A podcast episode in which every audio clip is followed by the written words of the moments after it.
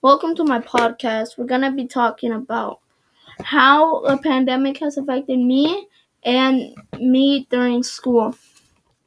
The first question is How is the pandemic in general?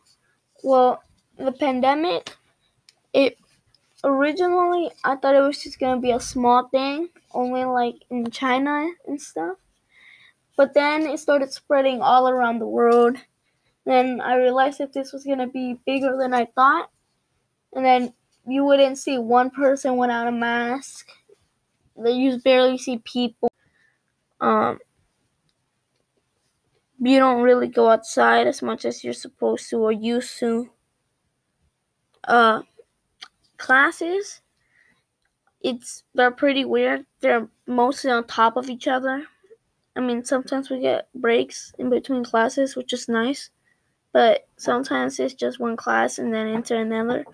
But I guess that's how it worked in regular school. But in Zoom, it just feels weird. Also, it feels kind of weird talking on a screen instead of a real person in front of you. Uh, it's very awkward to talk to a screen instead of a person, and you don't really talk to friends unless you have their like phone number or you get and put in the same breakout room. Uh, during during this pandemic, it's very hard to organize yourself and try to do something.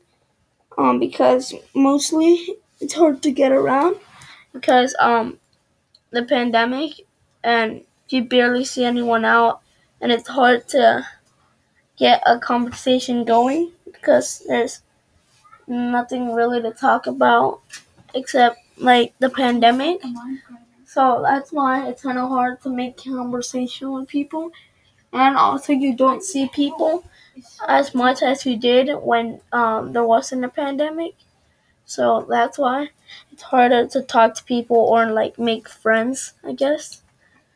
And you really can't talk to anyone because, well, everyone's inside or not going out. Well, that's the end of my podcast. Hope you like it. Bye.